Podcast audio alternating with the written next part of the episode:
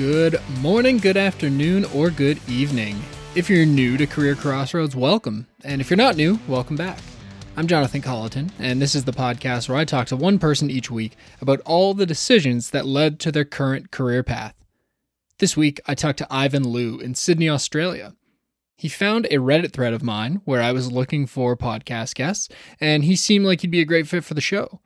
So let's listen to his interview, and then afterwards, I will share some of what I think we can learn from Ivan. Ivan, welcome to Career Crossroads. How are you doing today? Going well. Thanks for inviting me, Jonathan. I'm super thrilled that you're here, and we should talk right now about the distance between us and how, thankfully, the online world has allowed us to communicate this way. You are in Sydney, Australia, aren't you? Yes, all across the all around the different world. yeah. so, so six, 16 hour time difference. So it's mm-hmm. uh, 7 p.m. for me, but it's noon for or uh, 11 a.m. for you, right? Yes, yes, yes. So yeah, and and for you, it's my tomorrow. So gotta love that that we can find a way to connect and do things thanks to the tools we have in front of us. So I'm really curious to hear about your career path. And so why don't you start by taking me back to what it was like for you when you were in high school? What were you like? What was your family like? What are the different things that influenced you? Because I always think that it's really around that age when people start to think about what they're going to be doing next. Right. Um, that's a great question. So I in high school, so I was very different to how I am at the moment. So I was way, way, way more quiet. Um, so I, I really wasn't that kid who would be willing to do an interview. it simply wasn't something I would be interested in doing, right? So um, I was the typical kind of the t- typical kind of kid studying um, a lot of maths, English, very academic actually. I was quite academic, um, so I always had a knack for studying um, and learning things. And at the time, right, I think I, I, really don't know if that's when I decided to do what I wanted to do because obviously with career crossroads, everything's you're going to change, things are going to change. Um, and at, the, at, at that kind of point in time of my life, I was very driven to maybe take on a corporate career because um, my brother followed um, a similar pathway, worked at the banks and whatnot. Um, and so I was very driven to follow uh, this kind of corporate pathway. And so um, I think in high school, that's that's what I thought I was going to do, but we all know that didn't turn out. Yeah. Now the I like the idea of your brother kind of being a sort of a driver in that. Is he older or younger? He's older. He's two years older.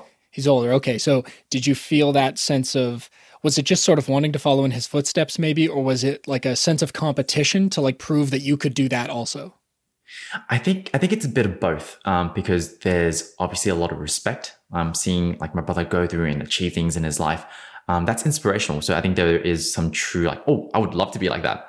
Um, and and of course there is that side of competition, which is I wish I could beat it. um, I think a tiny bit of that, right? And um, obviously with two brothers, that can happen a lot. Um, so yeah, bit of both. Mm. Now, were you raised in Sydney as well? Yes. Okay, so you've been there the whole time, pretty much. Well, maybe not. I don't know. Well, I guess we'll find out as we uh, as we continue here. So, yeah. as you're wrapping up high school, what direction do you want to go in? I mean, you know, I know you have have that general sense of like, oh, you've mentioned finance or, or business, mm. but like, was the idea I'm going to go to university and I'll get a degree and then I'll do X, or was it just I'm going to go to university because education's the next step? Mm-hmm. Um, so I think the mindset back then, especially for um, a lot of us, not even just me, like a lot of my peers had a similar mindset is you want to go into a degree or some kind of next level education that gives you the most options. Um, because, for example, say someone who um, studies like biomedical engineering, there's only like there's only so many pathways you can head into, right? Probably something along of creating um, medical devices, right? And so all of a sudden, right, for a lot of us, we wanted to keep things open. And studying commerce seemed to be the best option. Um, and so for me personally, I, I, I kind of went into education just as a way to keep my doors open. And I think there's pros and cons of either. But yeah, I'm definitely kind of heading into uh, university with the ideas of still keeping things a bit more open. All right. Now, what specific degree then did you think was going to give you that sort of open, I can use it for a lot of different things? Was there one that you really nailed down on early on, or did you think, I'll just take some courses here, I'll take some courses there, and then I'll figure it out? Right, right. Um, I, I think with I'm, I'm not sure how it works in the states, but in um, in Australia, you choose your degree first, and then as you choose your degree, right, you then decide on your majors, majors and minors, and that kind of determines maybe the specialty that you had. Um, and so I chose a Bachelor of Commerce because there's there's so many majors you could do under there. Then there you can go finance, economics, accounting, or all these different different majors, right? Um, so uh, I actually thought more about just choosing the degree.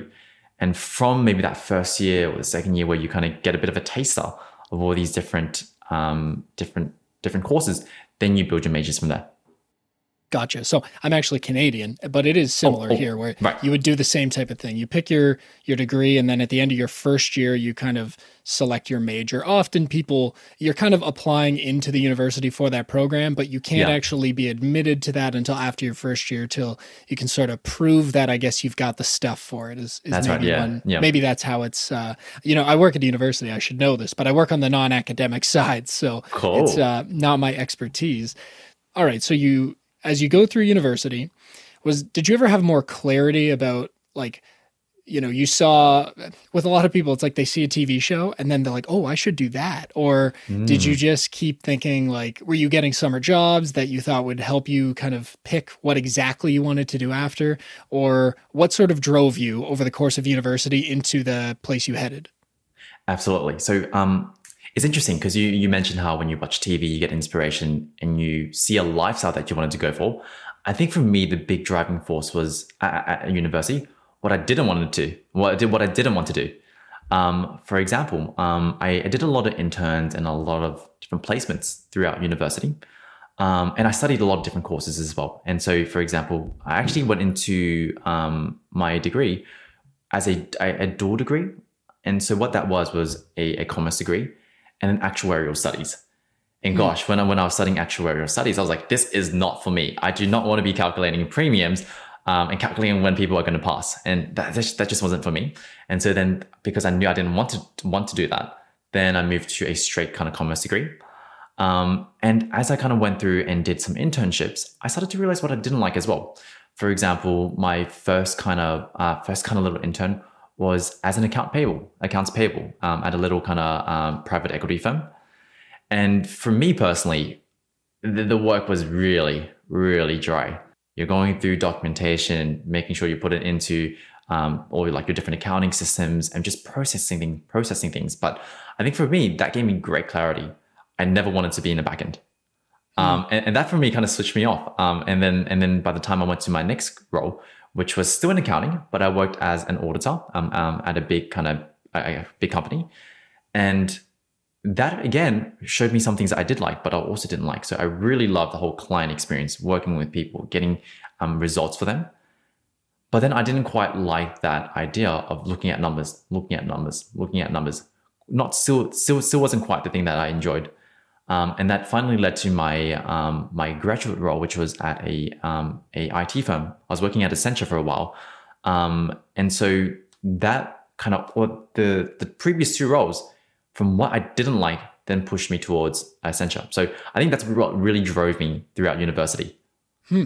You know, it's funny, right? How often we think about like what made you want to do that? And sometimes it's actually the things that you don't want driving you away from from that into something else right? And, yeah yeah. it's um it's like you can't even really see what's in front of you because you're worried about what's behind you and what you're running from and then you end up at uh wherever you end up. So uh you said Accenture is that like a commerce bank or something like that? So so Accenture is a they're a, a pretty big company. So they they specialize in a lot of different things. But I think one way to think of them is their client service. So they have a lot of different services that, that they perform.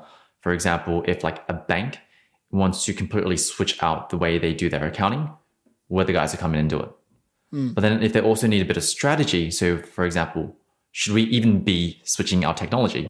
Then we, we're also there. So we kind of provide this kind of full service. Um, and depending on where you are, we kind of give we tailor different services. I I was more in a bit of management consulting, so I was kind mm. of looking at more um, the through the processes and whatnot um, versus more from the tech side. But I did have a bit of experience there. Um, so yeah, that, that's what Accenture does. Gotcha. Do you know Do you know the company Deloitte? Deloitte, yes. Because from my my understanding is Deloitte does some of that same work, but maybe I'm way off. Yeah, no, absolutely. Um, uh, they Deloitte started off as more of like an accounting firm, I think. Mm. So they're doing, I did a lot of that, and then they branched out into like tax and then consulting, which is like helping businesses grow. Um, Yeah. yeah, I think Accenture started more from IT side, like learning. You know, it's it's funny, Hmm. right? I think it really depends on your each person's experience. Because the reason I know Deloitte is my buddy was an IT consultant for them, working Hmm. on software for their clients. So it's funny how like yeah, while they are primarily an accountant firm, because I think I I actually know that as well. I my experience with them has been more from their IT consulting side. So um, Yeah. so anyway, the company you were working for, did you get that role like right out of graduating, or was it something that you had an internship in so that they just brought you back?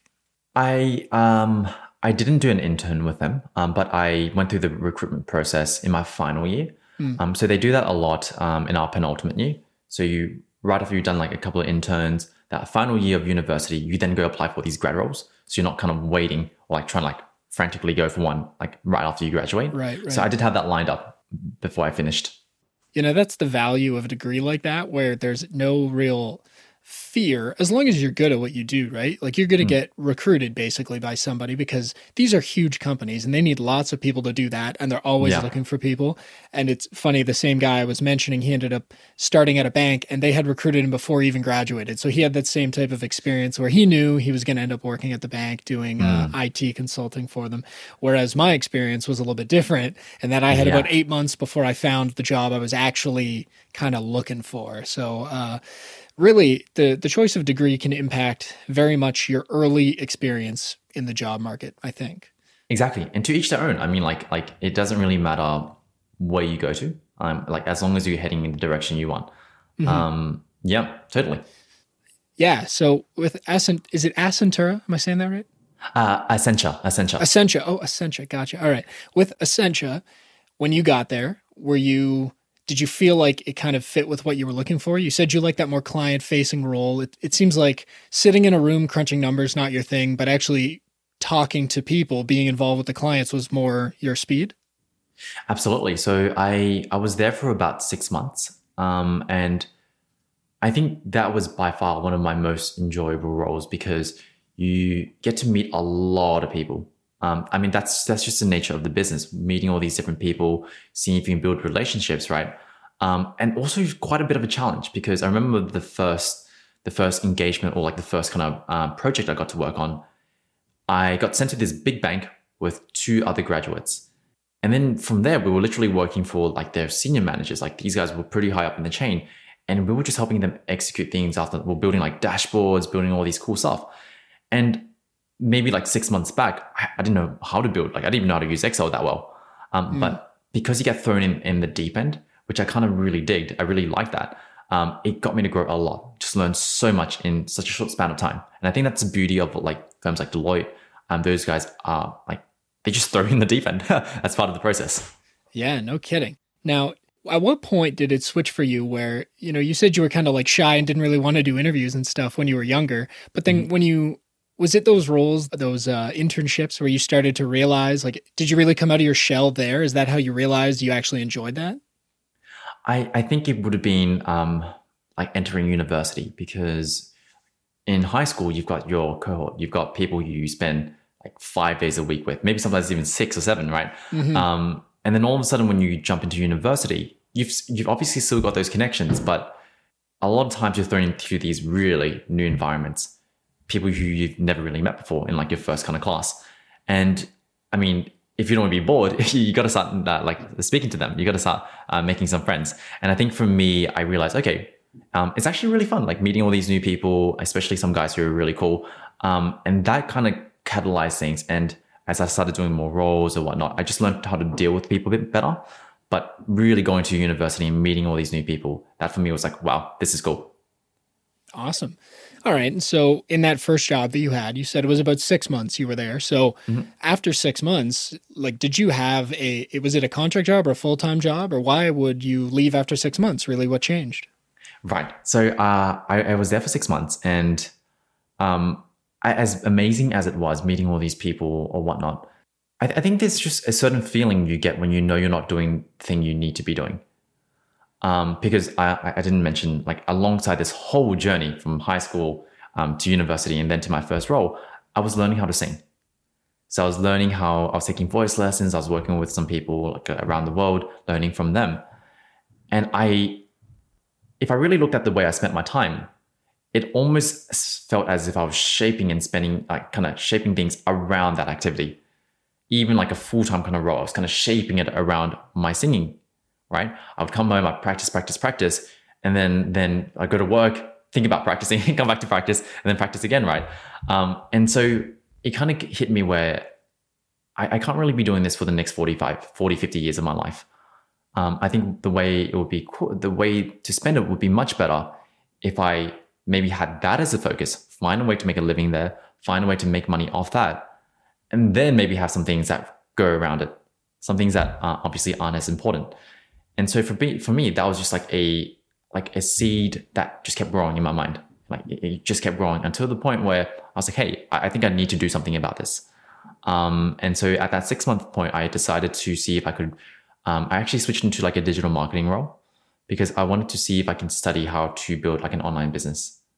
Hmm. Um, because um, for for a lot of the listeners out there, um, at the moment i have got a completely online business. I'm coaching people all around the world from the comfort of my own home. So I, have been I've been doing this for the past two and a bit years. But that kind of came from understanding how to really market yourself online much better.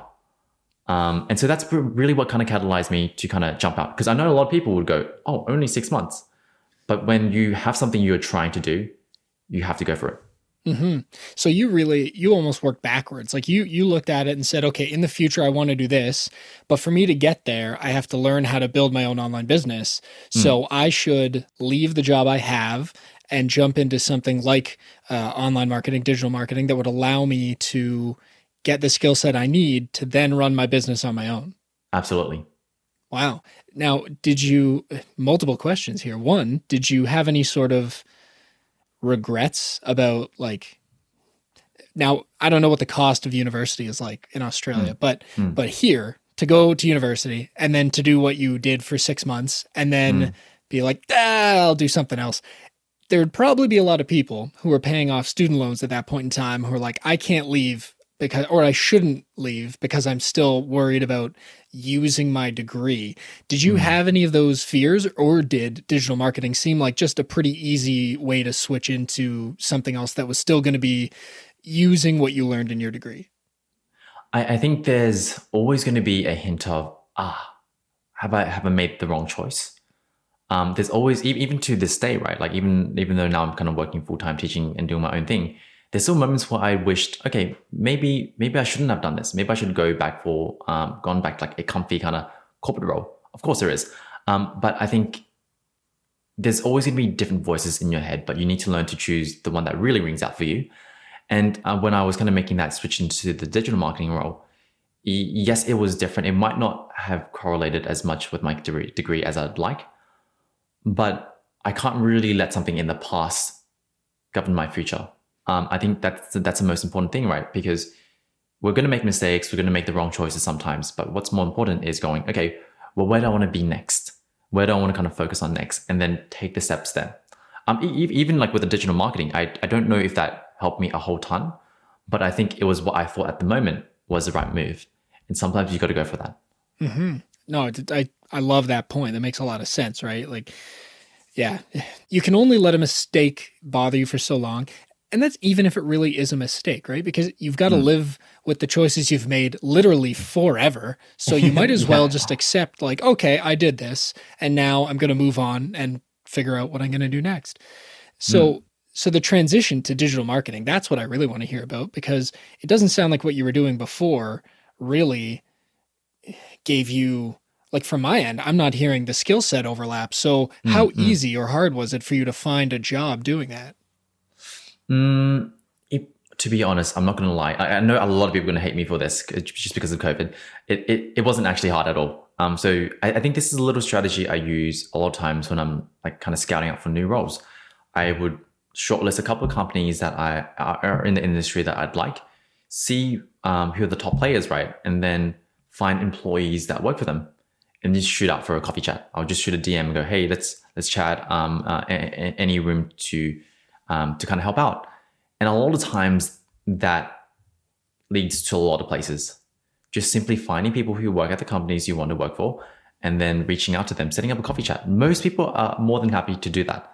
Um, maybe not now, maybe not now, um, but previously that that was a really easy thing, and so um, that made it a lot easier to kind of transition digital marketing. I think it, it from looking to maybe actually getting a role, maybe about two weeks. Wow. So quite quick, that's- yeah, That is hmm. very quick. yeah, So, so for one, I do want to say that I totally agree with you that most people are happy to if somebody reaches out to them and is like, "Hey, you have expertise I want. Can you talk to me about that?" Most hmm. people are flattered and they're going to talk to you about it. They're going to sit down and have a coffee or whatever and talk about like, "Yeah, here's what I do in my business." And and they're going to be willing to offer you some insight because hmm. They realize that you see them as sort of an expert in their field enough for sh- enough of one anyway that that's who you chose to talk to right? You chose to message them to uh to to get some expertise from and i i love that because i can totally relate to that i have a coffee chat this weekend with a guy from barcelona who saw me post about uh podcasts on an online forum and was like hey can we talk so i got a call with him this weekend so people are willing to help if you ask right like yeah, yeah. I want to see other people be successful having a podcast as well because it's a lot of fun and I like doing this type of stuff. So, of course, I'm going to chat with this guy. Um, okay, but the actual like skill transfer for you, what mm, was mm. like, you know, from a random Wednesday at your job to then moving into digital marketing, a random Wednesday? Hmm. How much of how much overlap was there from like the actual tasks you were doing and the skills that you learned? How much did they overlap? Right, right. Um, I, I think I think the thing that really does overlap is soft skills, right? Being able to kind of work with people, your team, your clients. That that stuff is timeless. And I think, um, like when I was at Accenture, definitely working with these guys who had much more seniority than me, and being able to kind of stand your own feet, that was very very important. And that obviously crossed over. Now I think the technical part, like learning how to do like SEO, doing like AdWord, like all that kind of stuff, was probably a bit more difficult for me. Um, there was definitely like a learning curve because I think it's whenever you go into like a new kind of industry or whatnot, it's the jargon that kind of sets people off. Because if you really understand a lot of the concepts, none of them are like terribly hard, but they just put some big fancy word around it to the point where you're like, oh, like what does that even mean? So, same thing could apply in singing, to be honest. Um, and I think it was just understanding the jargon, being able to use it, um, and like to be honest, I wasn't there for long, so I didn't spend too much time there. Um, but being able to kind of pick up the jargon, um, I think that was the biggest learning curve, to be honest. Gotcha. Okay. Now, one thing I'm curious about too is with the, that coffee meeting that you had, or however many coffee meetings you ended up having, and then finally somebody you talked to them, and was that somebody from a smaller business who offered you a role, or was it a bigger company? Because I have found in my experience, it's hmm. much easier to get hired at a smaller smaller business when you can talk directly to the people who are running the show than at hmm. some large sort of corporation where you know their HR's got to vet people first. Yeah, yeah, Because I, I'm a little surprised because I would think that, and and this is not a slight on you. You seem like a great guy, but if if 50 people were applying to a job in digital marketing and a bunch of them had marketing degrees, I wouldn't even think you would get an interview. So that's why I'm so impressed by this, and that's why I'm so curious about it. Yeah. Um, so it was definitely um, a big to small company move. So Accenture's got about, gosh, like hundreds and thousands of employees. Yeah. Um, this company maybe had about 30, 40. Um, so they, they, they, were, they were looking for people, of course, and that made it easier. Um, I think the most important thing, right, is like, I feel like with people, as long as you can meet them and leave a good impression, you don't even necessarily have to show you've got the qualifications. As long as they like you and you show that you're willing to learn and be the be, obviously be the person that they they need you to be, then they're more likely to hire you anyway. Um, because it's very rare to find a guy who's like got every single skill ticked off. Yeah, yeah.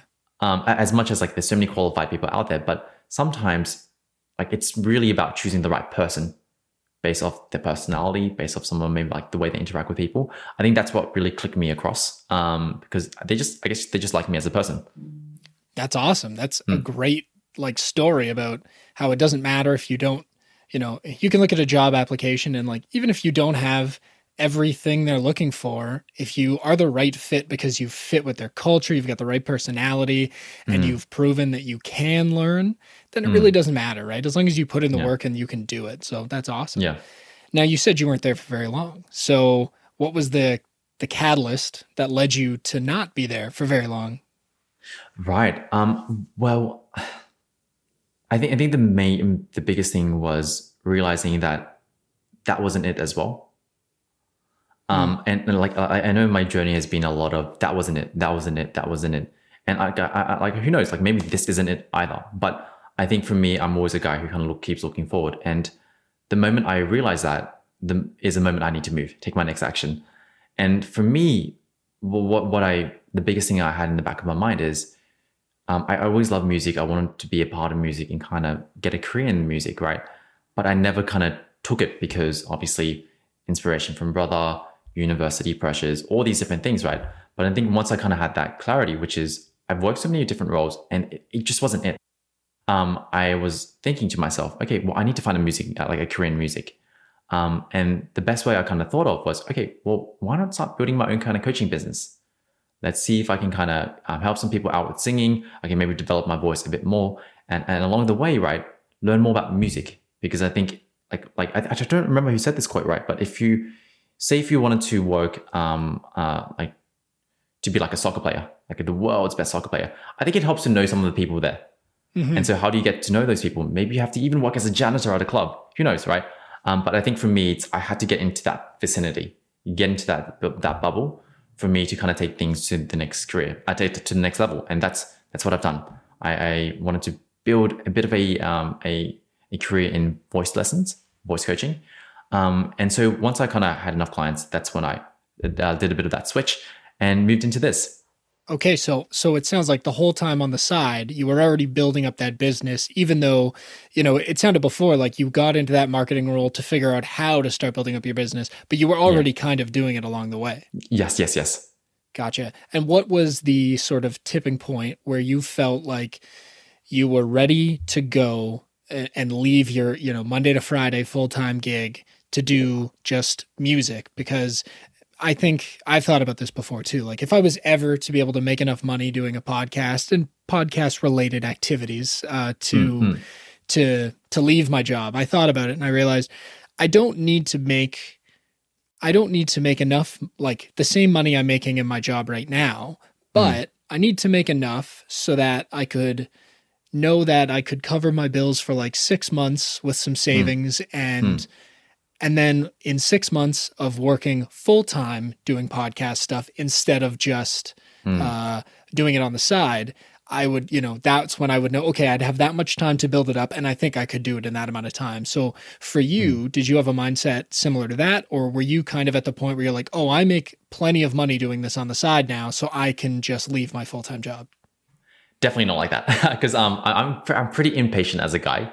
So I think maybe, maybe I'm kind of retract some of my words. So I actually took a leap of faith, and so I I, I left without because for me right the biggest thing is um I I didn't have that many expenses at the time. I wasn't really like paying for like rent or like paying all these crazy expenses. It wasn't I wasn't really paying for a kid either.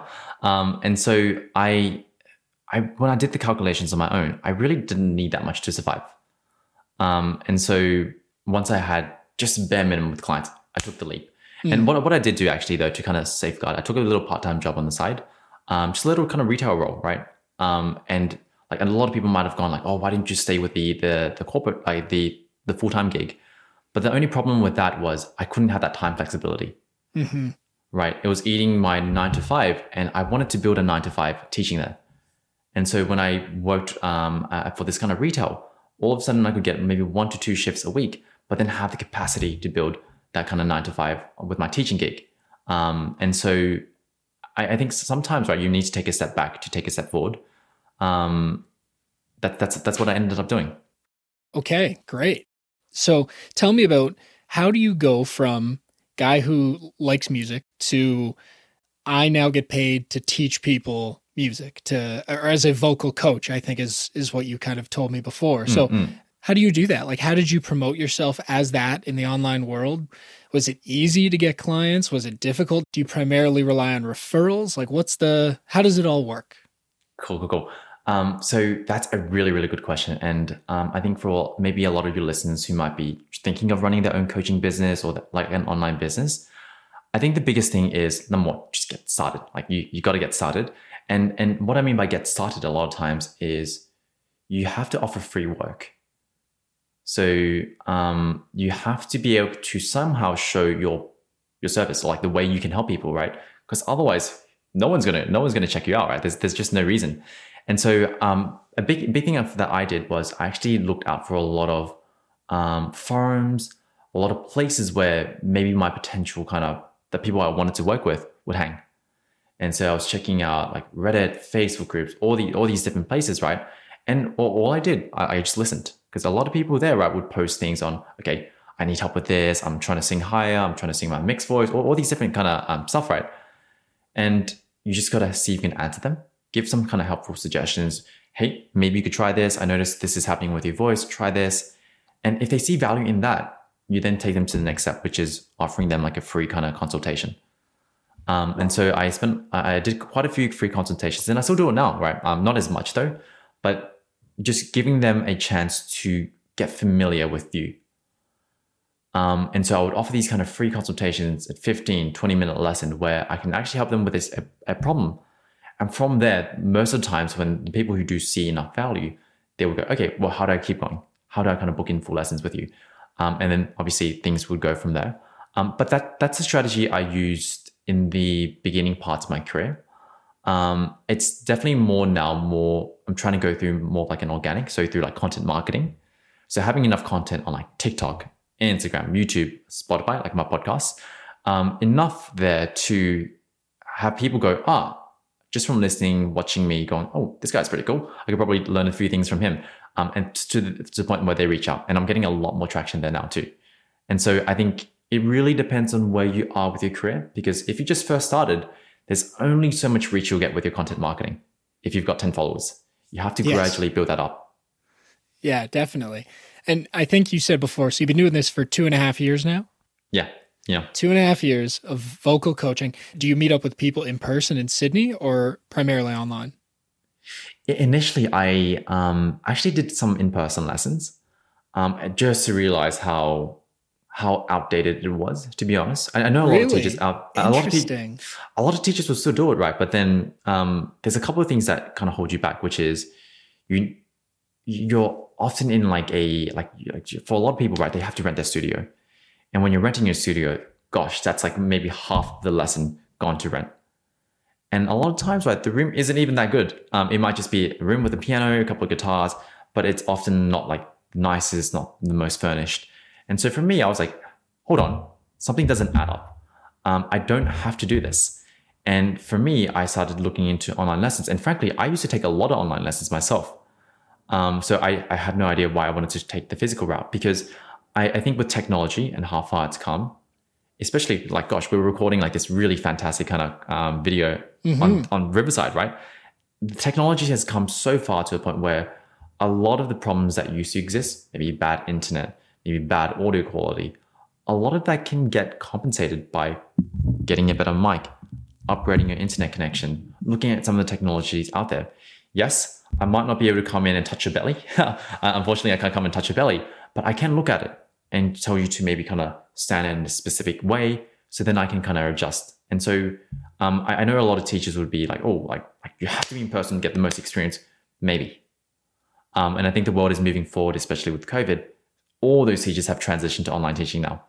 Um, and it, it's just, it's just, I, I guess, a story that goes, well, a lot of things that we used to do might not have to be like that anymore. Mm-hmm for mm. sure. And it sounds like so your transition when COVID hit probably wasn't I don't want to say it wasn't difficult, but you already knew how to do it in that mm. online space, whereas a lot of people probably had to figure it all out right when March hit or whenever exactly. it was for them. Exactly. Exactly. Yeah. Now, have you found like did it get a little more difficult to run your own business in March? Because I've well, starting in March, I mean, basically when COVID hit, did mm. it get more difficult to run your own business because uh, I guess I'm just really curious about that because I, am thinking about it and I'm like, well, I've talked to other people who've had to literally close up their shop, right? They couldn't mm. open, they couldn't have people in there. But when mm. you hmm. run everything online, did you notice much of an impact? I actually boomed. Did Um, you? No, Yeah. I- I- gosh, like a lot of a lot of your listeners are going to hate me for this, um, but I, I think if you set yourself up right, things can actually work better. Like I, I have my own coach, and he runs a lot of online lessons as well, and he he also noticed a big kind of spike in clients because guess what? A lot of people are starting to work from home, and they're like, oh, Yeah. I'd like to do something right with my spare time. They start going for their hobbies, um, and I think that's that that's where we kind of really pounce in on that opportunity. And I think there's still that right. Like it's not as crazy as what March and um, March to June was like, but people are starting to think differently. I, I- have a lot of people who still go like I back then go, oh, like is online lessons a thing? Um, but I guess now post COVID, it's on their mind. Like if they're gonna take a lesson, a singing lesson, they probably might opt for the online lesson just because of safety and the added Convenience. convenience. Yeah. Exactly. Mm. For sure. I mean, for whatever the cost is of a teacher, um, like you mentioned before, the studio cost was, took a big chunk of your profit. But now, in theory, your prices could be lower because you don't have to pay for that, but you're still taking a higher percentage of the profit because you're taking 100% of the profit. And on. for those other people, they save money and they don't have to drive somewhere. So they're saving gas money. So it's all these little things that really start to add up. Yeah, exactly, exactly. You know, it's funny the different things that, and this is not career related at all. This is just a funny story. The different things that, because of COVID, I think people really started like paying more attention to, and and people finding their hobbies. So finding people like you to coach them. I noticed something maybe two months ago, three months ago. My parents were moving and uh, to the up away in a smaller house, so I had to kind of get all my childhood crap out of their house. Well, I found a binder with all my old Pokemon cards from like 20 years ago. And I thought, okay, are these worth anything? So I went and looked them up online. Turns out now, finally, Pokemon cards are worth money again after 20 years. But the one thing I realized is every person in the world was pulling out their Pokemon cards because they were all stuck at home looking for st- hobbies and they're all sending them in to get graded, which is some Ah. company that you know tells you if your card's in mint condition or not. so the wait time on getting cards graded went from like three weeks to six months because there are so many people doing that. So you know when you said you boomed, it made me think like there's probably people who can't even find coaches because just there's not enough people out there. I mean, I suppose a lot of musicians who who are gig musicians maybe transition to doing exactly what you're doing right now as well. But uh, anyway, it just made me think of that story. So. Yeah, no, I think that's a great thing because like, like uh, I'm not sure if you've seen this right, but a lot of a lot of the businesses we know today as like the big ones actually boom from GFC. Um, like for example, Uber. Uber came from that, right? I think Airbnb as well. Those kind of companies, right? Which maybe couple, 20 years back would like, like gosh, never heard of these before. They've now become mainstream kind of names. Um, and I think there's always going to be businesses that grow and businesses that that don't work as well, because I think it's the ones that adapt to the situation that kind of work better. Maybe in the future, maybe online lessons become terrible. Gosh, like why would you even do video lessons? Maybe you should do something in VR. Um, may- maybe that right. Um, and I think the ones who keep adapting are the ones who are going to keep growing. That's an interesting way to think about things. Like you're already, you can already see what the future might hold, and it looks like you've got a whole room to record in right there. So you can get your big VR rig set up in there and start doing your lessons. That looks good. Yeah. Oh, yeah, that's awesome. perfect. All right, and so you you mentioned that you've got a podcast, and that's how you do some of your your marketing, which is a really cool way to think about it because I think a lot of people assume that. Um, I think a lot of people get into podcasting with the idea that like I just want to monetize right away and make money off of it. But I've heard from so many more people that they use it as just a tool to market themselves and their own business because making money from a podcast is very hard. So, um, what is your podcast? I mean, I know what it is, but tell the people who are listening, tell them about your podcast, where they can find it. Absolutely. So um, my my podcast is Singing Simply. So um, the real the real mission with a lot of the content I put out there is to make singing simple for everyone because a lot of times, gosh, when you're learning, you can get mixed in the jargon. Like a lot of terminology, uh, terminology is thrown at you, but a lot of it, I guess, can help. But there are simple ways to go about things. Um, and so, um, if you want to find the podcast, you can check it out on like your favorite uh, podcast platforms like Spotify, Apple Podcasts. Um, it should be all there. Just search "Singing Simply," um, and you should you should get my um, my podcast popping up. So, it really right if you're if you just want to kind of get some knowledge on singing, learning how to sing, but without the complexity, that's where my podcast really comes in. Perfect. Well, I know that uh, I listened to an episode, but it's not going to help me because I had a roommate in first year university who was a music major. And he told me that if I ever tried out for Canadian Idol, I'd get on the show because I'm uh-huh. that bad. So I uh, maybe I That's should terrible. listen to more of your podcast. um, but I kind of think at this point, like it's probably not going to do much to help me. I just I feel like I don't really care. I enjoy singing anyway. But my point is, you know, mm. I've recognized that I'd probably better spend my time doing other things than learning how to sing. But I'm sure there are people listening out there today who are going to uh, take you up on that offer, check out your podcast. And then if they're looking for vocal coaches, what's the best way to get a hold of you? Right. Just check out my website. So uh, I'm on singingsimply.com. Um, so singingsimply.com real simple. Um, you can also find me on Instagram. So if you have any questions, you can DM me there. I'm just sing with Ivan. I don't know why I don't know why I've chosen sing with Ivan, but it felt a bit more personal than singing simply. Um, so you can reach me out over there. You can check me out on TikTok. TikTok is where I'm starting to kind of grow a bit more as well. That is sing with Ivan three. so uh, a little slight slight kind of variations. I should probably clean that up a bit more. But I did want to get back onto that point, Jonathan, because I think um, like obviously like if you wanted to get better, better at singing, right? But I think for a lot of your audience who might have that similar mentality, which is, oh, um, like, like I, I could never sing, or like even if I was singing, it would be for like, like for like fun, right? Or like for as a joke. I think that's true, but also not true. It's true in a sense where um, like there's there's no pressure. You don't have to be good at singing. But I think if you ever wanted to, even if you aren't able to do it at the moment, you totally can. It's just like learning to throw a ball. Throw a ball. Some people cannot throw a ball, but then you can learn to do it, right? Same thing with singing. Okay, well that's good to know. Maybe you give me a little more confidence here. Maybe I'm going to have to try and pick it up again. Yeah. Uh, and so I will throw the links to all those things you mentioned in the show notes. So if anyone's listening to this, go to my website and it'll be in the show notes there. Just links to all that stuff. All right. Well, Ivan, that was fantastic career story to hear. To go from consulting, working at a, a financial institution to to becoming a vocal coach, a story I never would have expected. So mm. thanks so much for sharing today. Thank you very, very much for having me, Jonathan.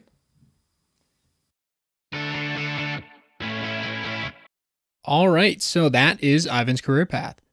And now that we know how he got from where he was to where he is, what can we learn from him? I've got two takeaways from this story.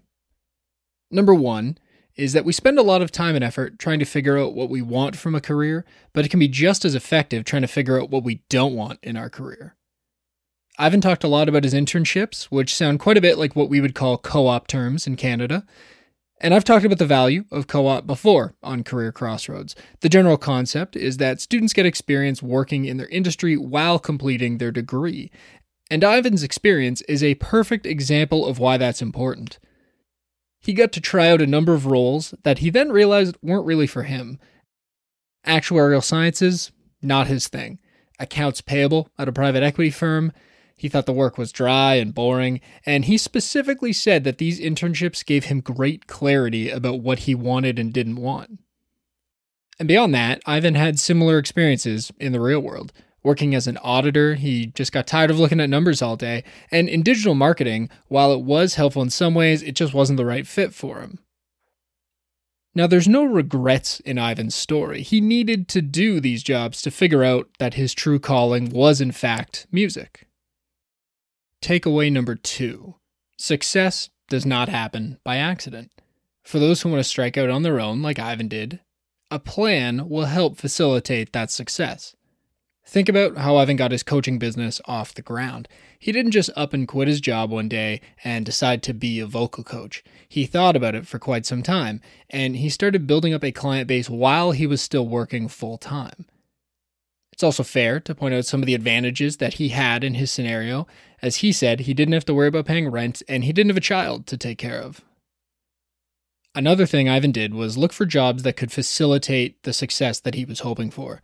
He went and got a job in digital marketing specifically so he could learn to grow his own online business. And it's pretty nice when you can get paid to learn a skill set that you want to learn for another purpose, not just for your job. And it didn't stop there. When he eventually started coaching full time, he took a part time job on the side just to keep paying some of the bills while he built up more and more clients to the point where that job became a full fledged, full time career. While I'm sure I could dig farther into this interview, that is some of what I learned from Ivan today. That's all for this week's episode of Career Crossroads. So now that we're wrapping up, go check out Ivan's Simply Singing podcast. I'll put a link in the show notes so it should be very easy to find. If you know someone who would be interested in hearing Ivan's story, please share this episode with them. And if you want to hear more interviews, go to careercrossroadspodcast.com. You can also review the show while you're there and sign up to make sure you get notified about future episodes. Episodes like next week's interview with Priyanka, who went from a career in mechanical engineering to getting an MBA and moving her career from India to Germany.